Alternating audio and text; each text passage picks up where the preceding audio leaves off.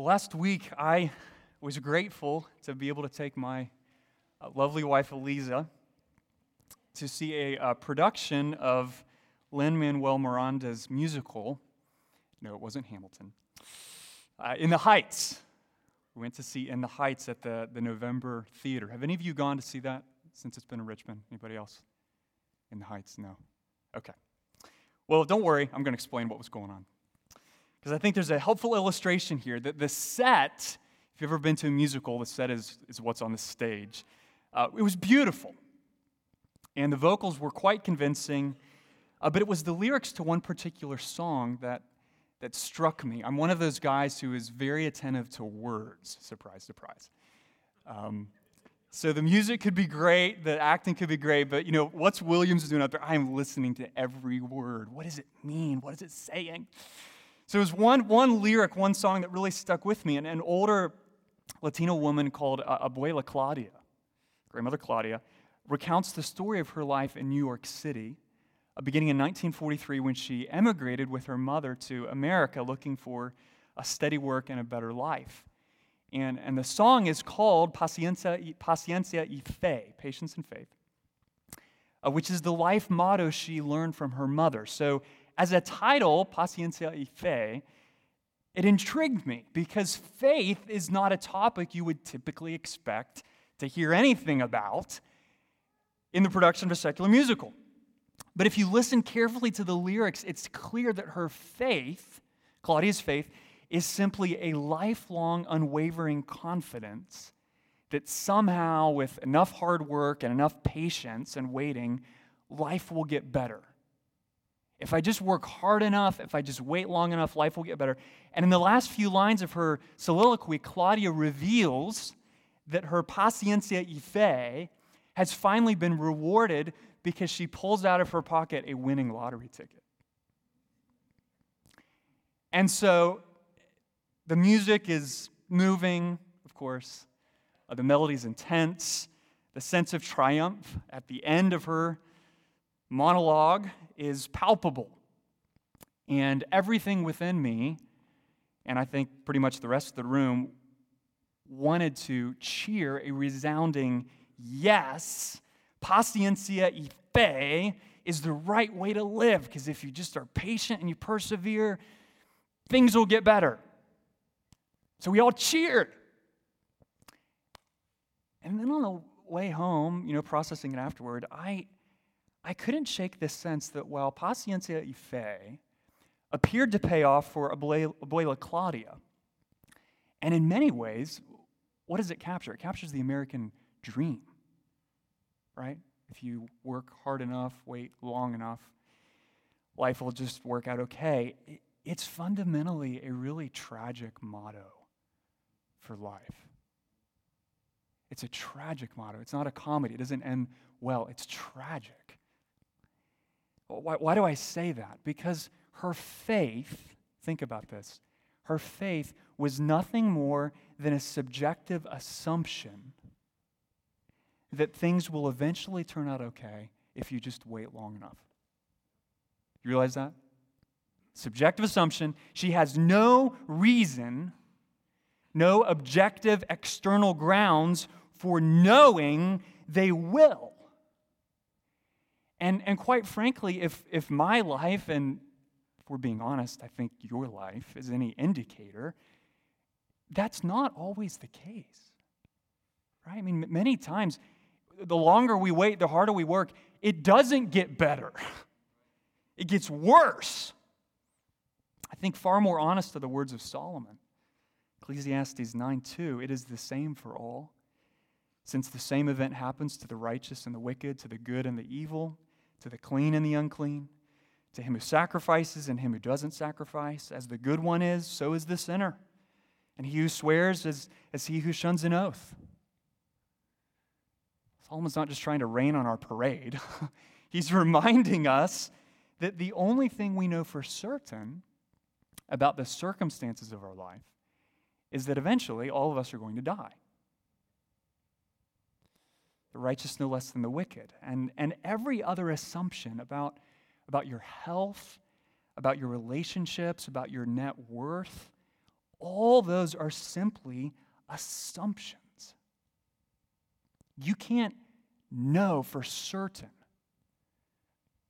that with enough patience et fé, your circumstances in this life will get better.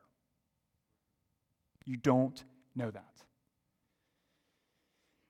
I think that reality, which, which the book of Ecclesiastes refers to over and over again as the vanity of life in this world, that, that reality, that vanity makes the certainty that the Lord holds out to us in 1 John chapter 5 really precious. Really precious. And quite a gift. So last week you may be thinking, wait, is there a mistake here? I thought we looked at the same passage. Well, we did. Uh, we read 1 John 5, 13 through 21 last Sunday, but we only got through a little bit of it because there's so much certainty here that begs to be understood slowly and carefully. Seven times in eight verses, there's some version of that you may know or that we may know. Certainty, knowledge, assurance, confidence. It's just all throughout these verses. And, and when John says those things, that knowledge, he's not talking about a subjective assumption, Abuela Claudia, that life will just turn out okay. He's not doing that. He's talking about the objective certainty that God holds out to us through the gospel. There's a difference.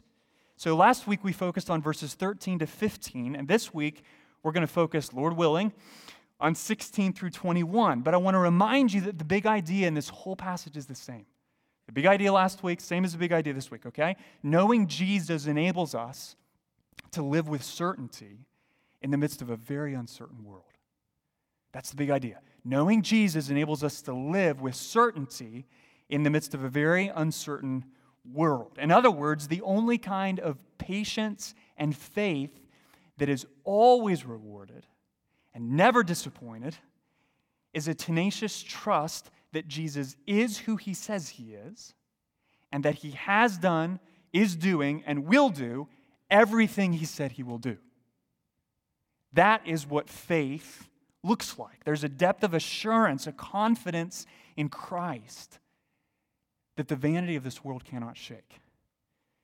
And helping us see that is why John wrote this letter right? It's all about helping us be assured in our salvation. And as he reaches the conclusion here, as I mentioned last Sunday, he highlights four different certainties, kinds of confidence that we have objectively in Christ that the Lord offers us through the gospel. So we looked at confidence in our salvation last Sunday. We, we began speaking of confidence in prayer.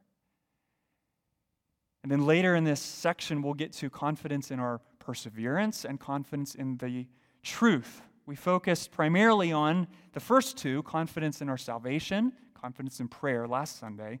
But I actually want to pick up with that second one again confidence in prayer. We'll get to three and four, but I want to linger on the second one because John lingers here. Okay? So, what is this confidence in prayer? We talked about last Sunday, we saw in verses 14 to 15, what does it look like in action? All right, so in 14 and 15, a little bit of review here, John establishes a principle for the Christian life. Okay, a principle for Christian life. What, what is that principle? That God's eagerness to hear and answer our request enables us to pray with confidence. That's the principle guiding the Christian life. God's eagerness to hear and answer a request enables us to pray with confidence. But He doesn't leave that principle in space. You know, maybe you've sat in a sermon before and you think, well, that makes theoretical sense, but I don't have a clue what that means with my life. Well, John anticipates that we have that issue, so he writes verse 16. He applies the principle to a really difficult situation. It's a great example that we can face as Christians, namely, what do we do when another Christian, a fellow brother or sister in Christ, falls into sin. I mean, it's not like that's ever happened, right? no joke, happens all the time. Now, just to be careful here, please know that when I use the word sin, I am not referring to what a bunch of old, dead white guys from the colonial days decided was right and wrong. Okay? If that's how you think the church defines what sin is, it's what all the old people don't want me to do. Nonsense. Okay? That's not what sin is. Look at verse 17. This is a great one verse, really four word description of what is sin. Verse 17. All wrongdoing is sin. Wrongdoing.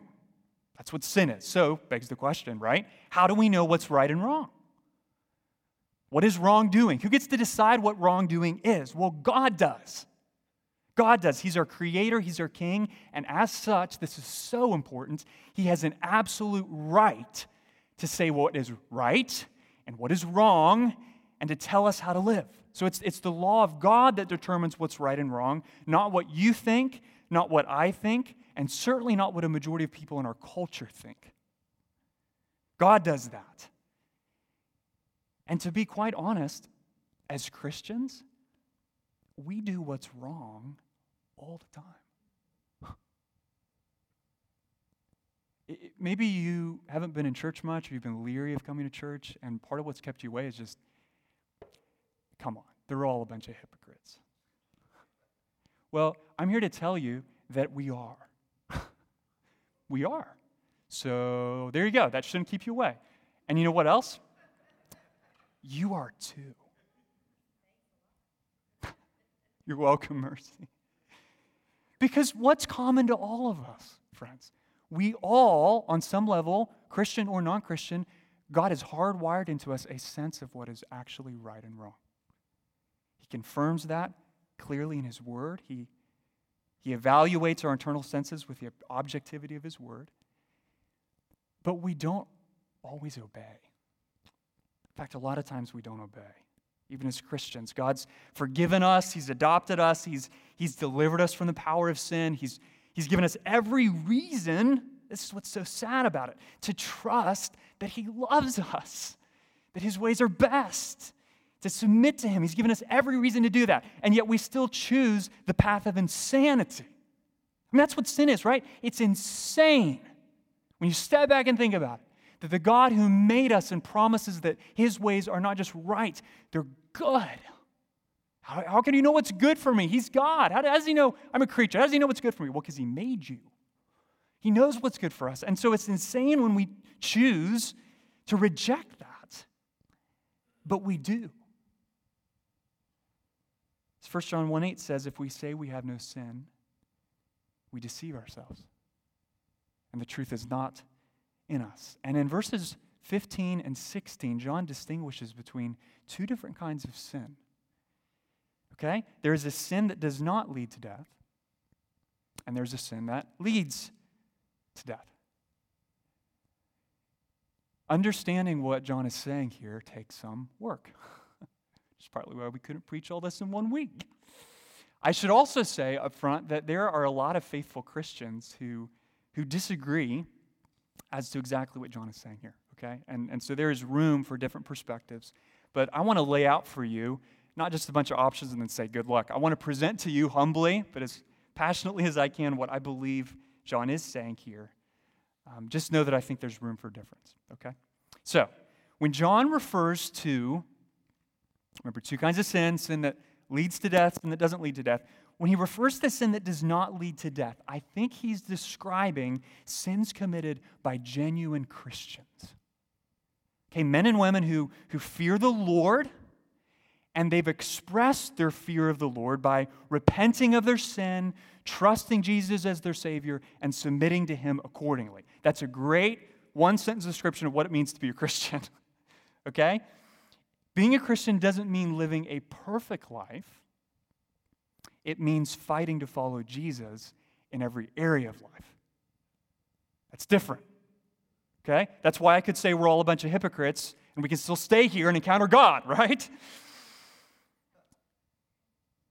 And if that's you, if you are fighting to follow Jesus in every area of life, if you are a genuine Christian, then Jesus makes an immeasurably precious promise to you in the Gospel of John, chapter 5, verse 24. Listen. Truly, truly, I say to you, whoever hears my word, the word of the gospel, and believes him who sent me has eternal life. He does not come into judgment, but has passed from death to life. What, kind of life is John speaking of there? What's eternal life? Right? Romans 6:23. For the wages of sin is death, but the gift of God is eternal life in Christ Jesus our Lord. So when you become a Christian, God does what? He brings you as it were from death to life. That's what he does. And he promises that on the day when you stand before his throne of judgment, as a result of that, that you will not be condemned to eternal death on account of your disobedience. You will be welcomed into eternal life on account of Christ's obedience for you. That's what it means to be a Christian. That, that is the promise God makes to you if you are genuinely a Christian, okay? So, so, what does that mean for genuine Christians? Well, it means that eternal life is not something that you have earned through your obedience. Eternal life, therefore, is a gift from God and not something you can lose through your disobedience. You following me? If you didn't earn it through your obedience, you're not going to lose it through your disobedience. You receive it because of Christ's obedience. And therefore, the sins that a genuine Christian commits are not sins that lead to death in an eternal sense. So, Follow me. What is John talking about when he contrasts then sins that do not lead to death, sins that a Christian commits, with sins that lead to death? Well, he's simply contrasting the sins a Christian commits with the sins a non Christian commits. Okay? Because while the sins of a Christian, as I've just explained, they never lead to eternal death, the sins of a non Christian always lead to eternal death. Why do I say that? Well, because God doesn't grade on a curve. Doesn't grade on a curve, okay? God doesn't look at you and say, you know what? You're not as good as you should be, but you're not as bad as you could be. So come on in. I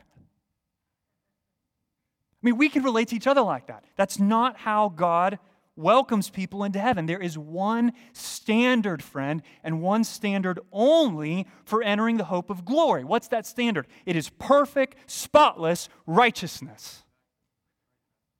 You don't get to negotiate with your God. He sets the standard. There is one standard for entering the hope of glory perfect, spotless righteousness. And in Jesus' day, by the way, the Pharisees, who, who happen to be, I mean, they get a bad rap rightly so, but we are too, okay? But the Pharisees appeared in the eyes of a lot of people to be the most righteous folks around. And Jesus knew that. So what did he say in Matthew 5:20? For I tell you, unless your righteousness exceeds that of the scribes and Pharisees, you will never enter the kingdom of heaven. Can you imagine hearing those words? I mean, it's like, think of the most righteous, outwardly righteous person you know. And God's saying, hey, come over here. I'll tell you something. Unless you're more righteous than that, you don't have a chance. I mean, talk about unnerving. What's his point? Well, Jesus' point is simply that the only righteousness that qualifies you to enter the kingdom of heaven is the righteousness of God Himself, which is what God offers you through the gospel, friend. Romans 3, verse 21. But now the righteousness of God. His righteousness has been manifested apart from the law, although the law and the prophets bear witness to it, the righteousness of God through faith in Jesus Christ for all who believe. That's why the sins of a non Christian, one who has not received the righteousness of God as a gift through faith in Jesus Christ, always lead to eternal death. And what kinds of sins characterize a non Christian? Well, what's everything John's warned us about over and over again throughout the whole letter, right? So, refusing to believe that Jesus is the Christ, the Son of God, refusing to obey God's commands, and, and a failure to love others. There's three tests we've looked at, especially the way that God's loved us in Christ. Those sins, those are the sins that characterize a non Christian, and they always lead to eternal death. Now, the sins a genuine Christian commits, please listen carefully here, they include unbelief. a lack of obedience, and a failure to love. Same three things. But they do not characterize the Christian's life in the same way that they characterize the non Christian's life because the Christian life is a life of repentance. It's a life of repentance. What do I mean by that? The Christian life isn't a life that just enters through a little toll booth of repentance and then goes off and has a grand old time. The Christian life, from start to finish, it's a life of repentance, as Luther said. It's a life of turning away from what is wrong, what is sinful, and a life of turning toward what is right and good. Our whole life is that. Our life is repentance. And even when a Christian sins, though we're fighting that fight, their sin never leads to eternal death because God has given every genuine Christian eternal life. An eternal life that is not ours because of the merits of our performance, but because of the perfection of Christ's performance. So that's what the sin that leads to death, sins of a non Christian, sins that do not lead to death, sins of a Christian. That, that's the background here, as best I understand it. So, with that in view, let's look at verse 16 again. Okay? And here's the big question How should the confidence we have in prayer, we saw last week in verses 14 and 15, how should that inform our response to a fellow brother or sister in Christ who falls into sin? So, look at verse 16. What does John say? If anyone sees his brother committing a sin not leading to death, he's sinning as a Christian, he shall ask, and God will give him life. He shall ask, God will give him life. I want you just to think for a minute about all the ways we tend to respond as Christians that are not good when fellow Christians sin. Let's just think about this. How, how, do we tend to respond when a Christian in our church or circle of relationship sins? Well, sometimes we ignore the issue. We ignore the issue. We, we're afraid of, of speaking up because we're afraid that we're going to offend them and lose the relationship. You know, sometimes we don't just ignore the issue, we attack the issue. Maybe you've done that, where where you rebuke the person head on as fast as possible and demand an immediate change of heart. Sometimes we gossip about the issue, you know? Bless their heart, but did you know what so and so did last weekend? I mean, please pray. right? We do that. We ignore, we attack, we gossip, and sometimes we just simply run from an issue. You know, it's just flat out awkward. It's like, ever since I saw them starting to do that, man, I just, hi, I'm Matthew. You know, just what do you do? I don't know how to interact with them anymore. And it's like eggshells. And do they know they're sinning? Obviously not. Um, I'll just pull away. I'll just pull away.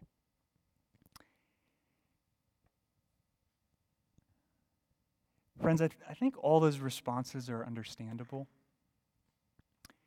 But I hope you know that none of those responses are biblical.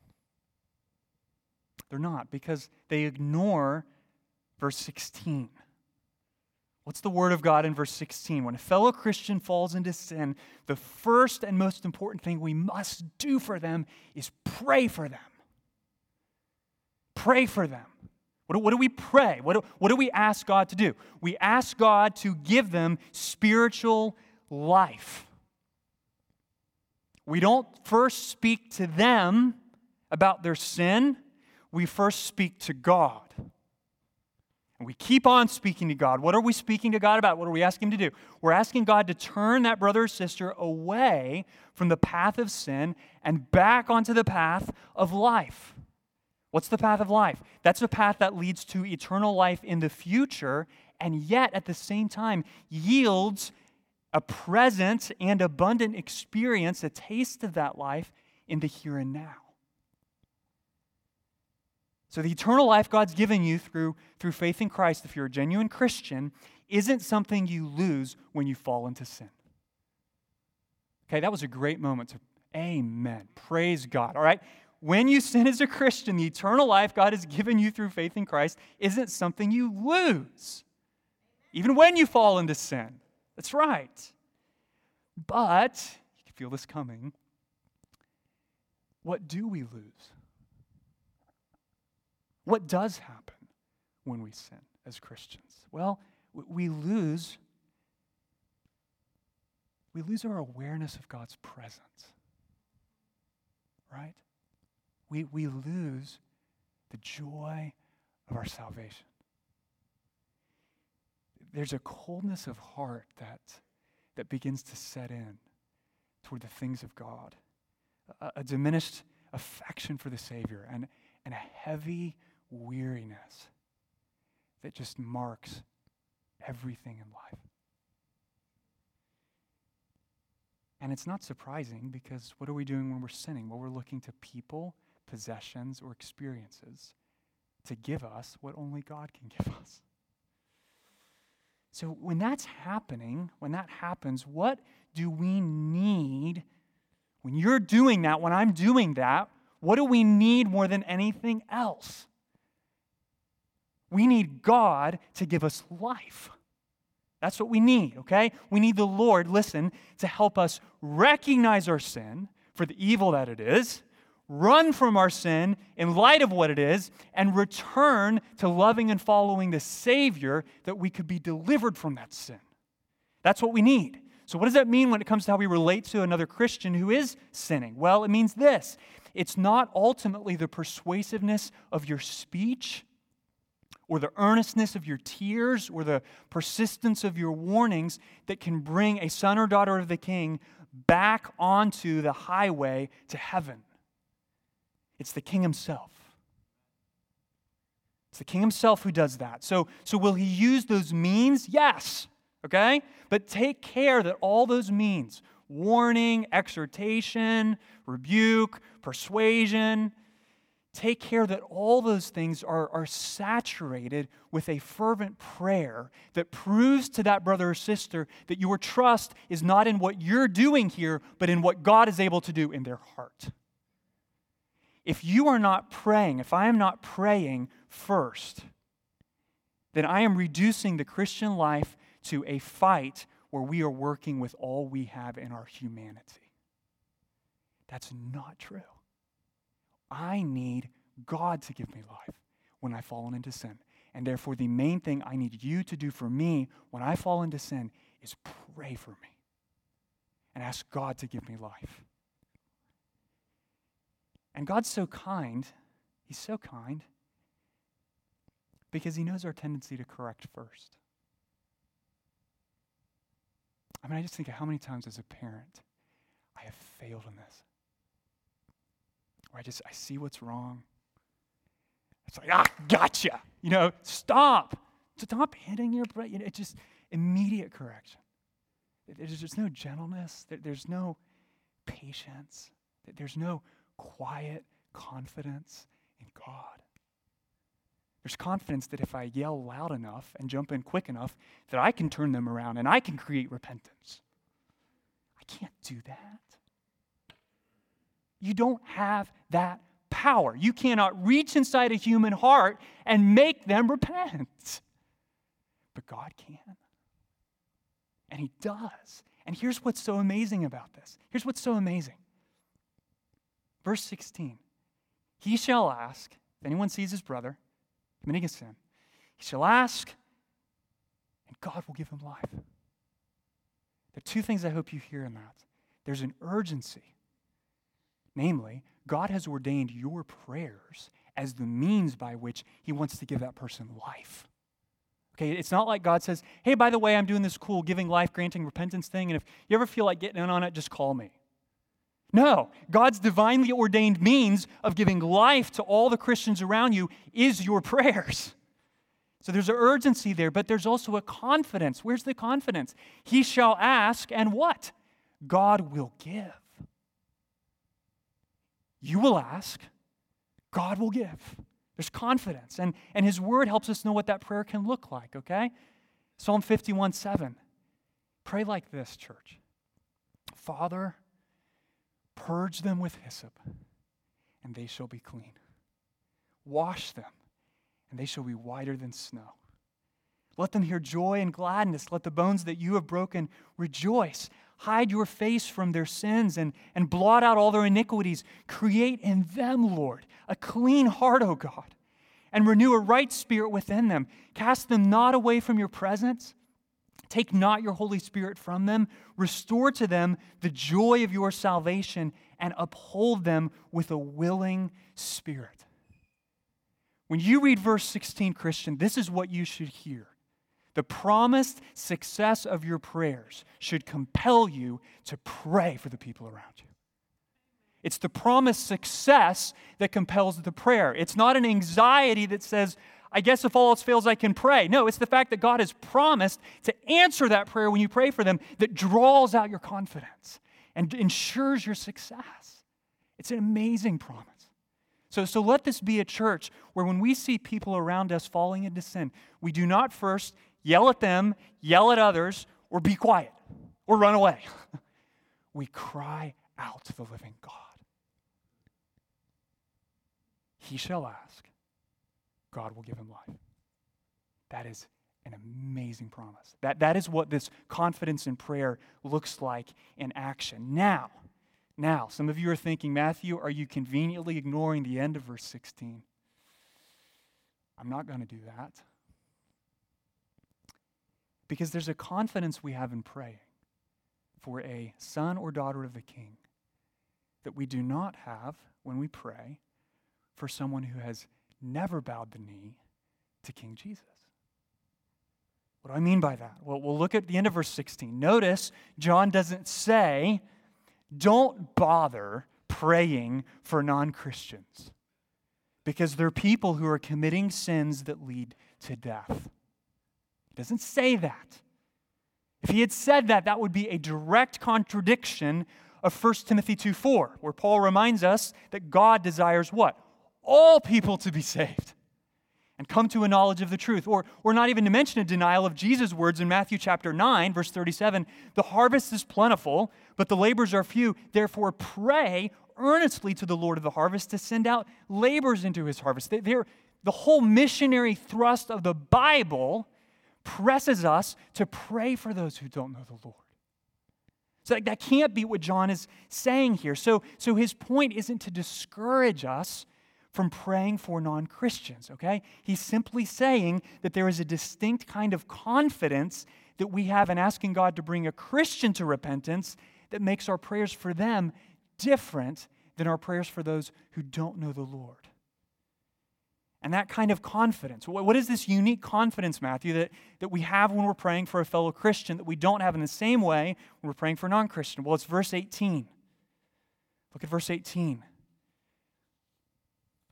We've seen this confidence we have in our prayer. Now, the third confidence confidence in our perseverance. What is this confidence that we have as Christians that, that gives us in our prayers, prayers for fellow Christians, a kind of confidence, a kind of assurance that we don't have when we're praying for non Christians? Look at verse 18. We know, what do we know, Paul? We know that everyone who has been born of God does not keep on sinning. Why not? But he who was born of God protects him, and the evil one does not touch him. Friends, in those words, you have, if you're a believer, not only a powerful incentive to pray for the believers around you, but you have a tremendous comfort for your own soul. Tremendous comfort. Tremendous comfort. What, what has John told us over and over again in 1 John? What has he told us? He said, You cannot call yourself a Christian if you persist in sin by refusing to repent of your sins. Just stating what is clear, obvious. You can't call yourself a Christian if you're persisting in sin by refusing to repent of your sin. 1 John 3 5. You know that he, Christ, appeared to take away sins, and in him there is no sin. No one who abides in him keeps on sinning. No one who keeps on sinning has either seen him or known him. Why is that the case? If you are a genuine Christian, why are you never going to continue in unrepentant sin? It's simple. It's because you have been born of God. Look at verse 18. We know that everyone who has been what? Born of God does not keep on sinning. Born of God. What's that? We've seen that before. Well, that's when the Holy Spirit, this is amazing. When you become a Christian, He imparts an enduring principle of spiritual life into your soul. It's, it's a spiritual seed, as it were, that necessarily and inevitably yields the fruit of obedience. So John's told us that already, okay? But, but he's reminding us here of something that is no less significant.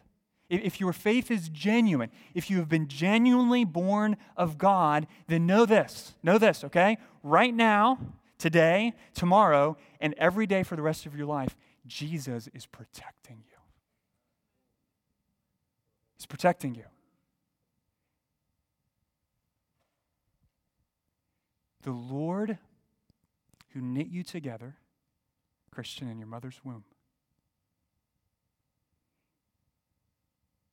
He's not going to let the evil one touch you.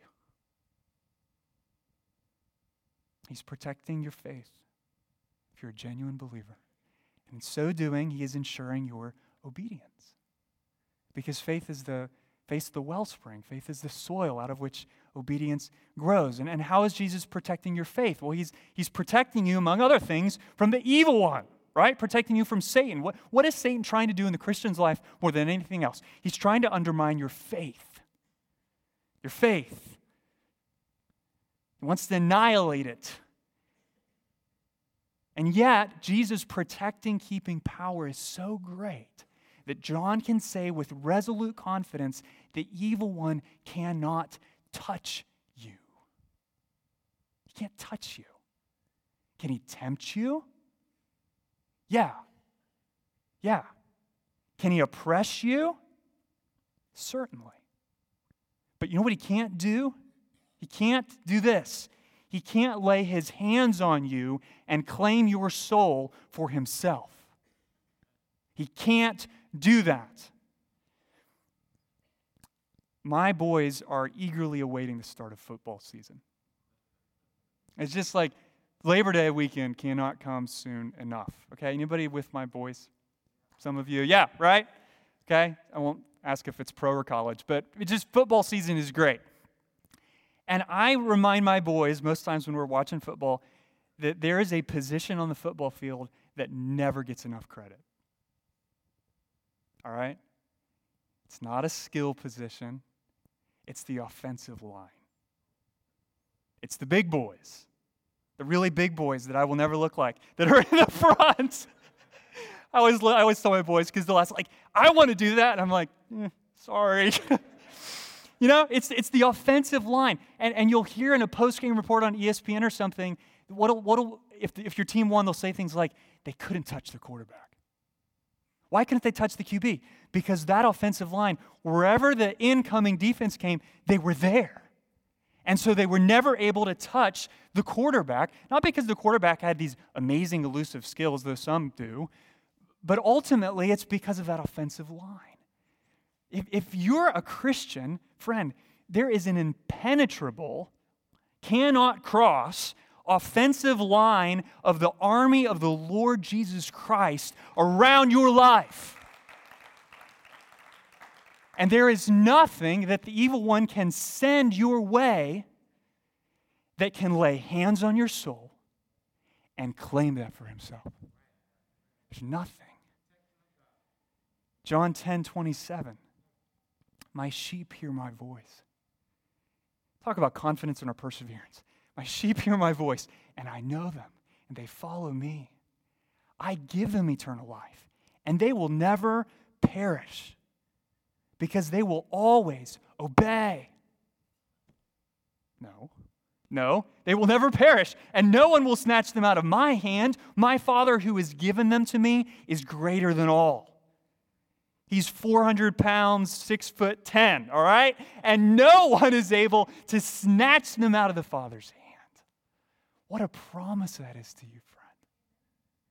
So, so let there be, as we end First John, no lingering anxiety that says, you know, there are a lot of tests in here to know if I'm a genuine Christian. And boy, I, I think I'm passing right now, but I sure hope I don't fail tomorrow. Friend, if you're in Christ, hear this. It's as if you couldn't fail if you wanted to. The, the protection you have in Jesus is that strong. No one, including you, can snatch yourself out of the Father's hand. That's amazing. Amazing promise. There's a confidence in our perseverance here. And, and I'm so thankful because there have been a lot of times in 1 John where, where he has very directly challenged those of us who are prone to arrogant, proud presumption and to think that we're Christians despite the conduct of our life that would say we're not. But here, as he ends, he speaks to those of us who are prone to fear, prone to wonder if, if we'll be able to persevere and attain the hope of heaven. And to those of you who tend to tremble, hear this. Hear this. You may be in the world, but you're not of the world. Okay? The whole world lies in the power of the evil one, but you don't. You're the Lord's. You're his son, you're, you're his daughter, and, and he will keep you faithful to the end. Why? Because he who is in you is greater than he who is in the world. That's the confidence you have in your perseverance. If you are a genuine Christian, Jesus is going to hold you fast. Okay? And so it's because of him that we can be confident in our salvation, confident in our prayer, confident in our perseverance, and then we'll end with this confident in the truth. Confident in the truth. Look at verse 20.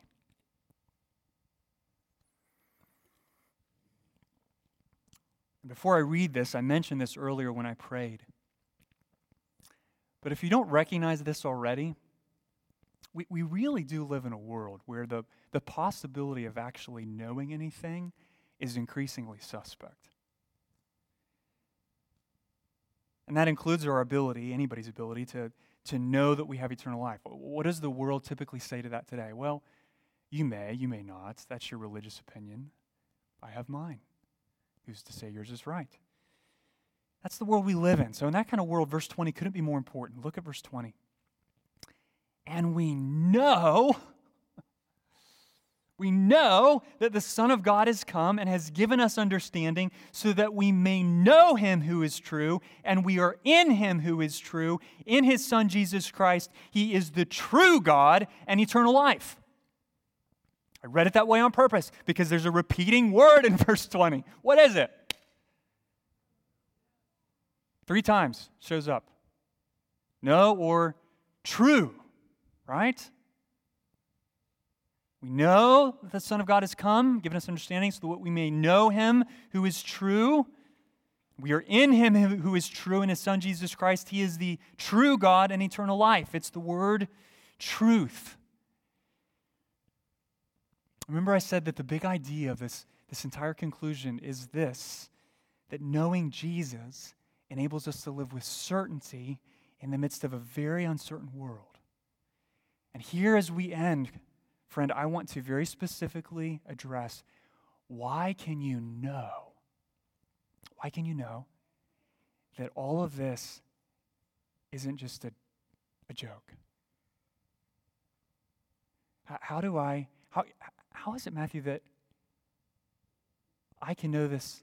All you're saying, all I've heard, it's, it's not just some theory, but it's true. Christian, the ultimate reason that, that you can be certain of the truth, you can be confident of the truth, is simply this.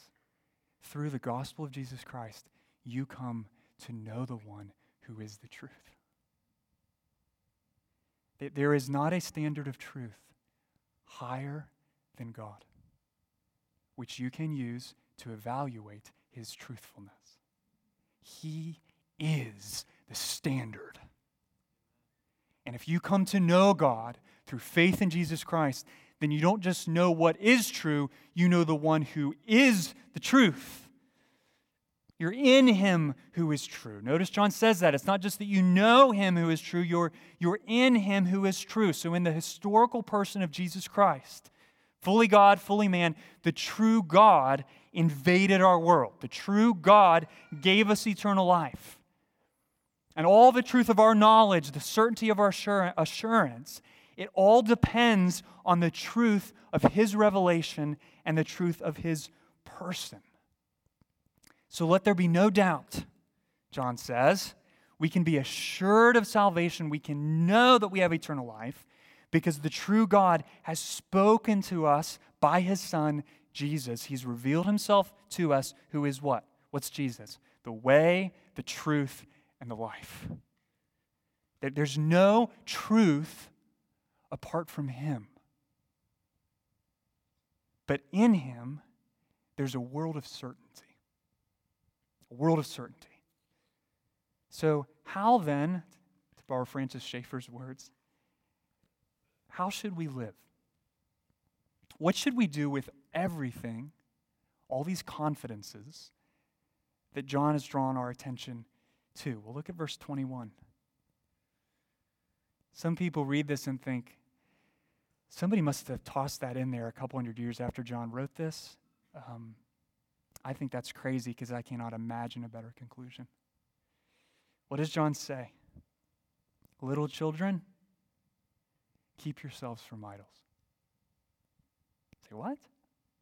Yeah, keep yourselves from idols. Why does he say that? For this reason faithful devotion to God is the right response to gospel centered certainty about God.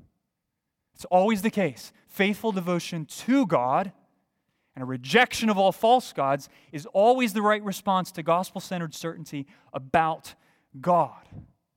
What does that mean? Well, that means, friend, that you and I must stop asking other people, possessions, and experiences to give to us what only Jesus can give to us. So, if you are a believer, if you have been assured of salvation, if you've genuinely tasted and seen that the Lord is good, then guard your heart from running after false gods. You don't need to do that because you already have all you need in Him. So refuse to turn away from the one true God. Rest assured, even as I say this, Jesus is going to protect you right? He will keep you in the truth. But please hear this He will exercise His protecting power in your life by empowering you to keep yourself from idols. So you have an offensive line around you, as it were, but you are not sleeping in the middle. You have work to do. And the protecting power of God enables that work by empowering us to say no to living for idols and yes to living for Jesus. It's a protection that empowers, not a protection that makes us passive. So I can think of no better way to conclude this series than by exhorting you with the words of Hebrews chapter 10 verse 19. If you would close your eyes and listen to this, church. And here as I read how it is that in Jesus we have a certainty that is ours in the midst of an uncertain world. Therefore, brothers, sisters, since we have confidence to enter the holy places by the blood of Jesus, by the new and living way that he opened for us through the curtain, that is, through his flesh, and since we have a great high priest over the house of God, let us draw near with a true heart in full assurance of faith, with our hearts sprinkled clean from an evil conscience and our bodies washed with pure water. Let us hold fast the confession of our hope without wavering, for he who promised is faithful. And let us consider how to stir up one another to love and good works, not neglecting to meet together, as is the habit of some, but encouraging one another, and all the more as you see the day drawing near. Lord Jesus, help us to do that. Help us to draw near with a full assurance of faith. Thank you that in you, Christ, we have confidence of our salvation, confidence in our prayers, confidence in our perseverance, confidence in the truth. Thank you for giving us certainty in the midst of a, a vain and uncertain world. We bless your name for that and we thank you. Help us to live accordingly. Amen.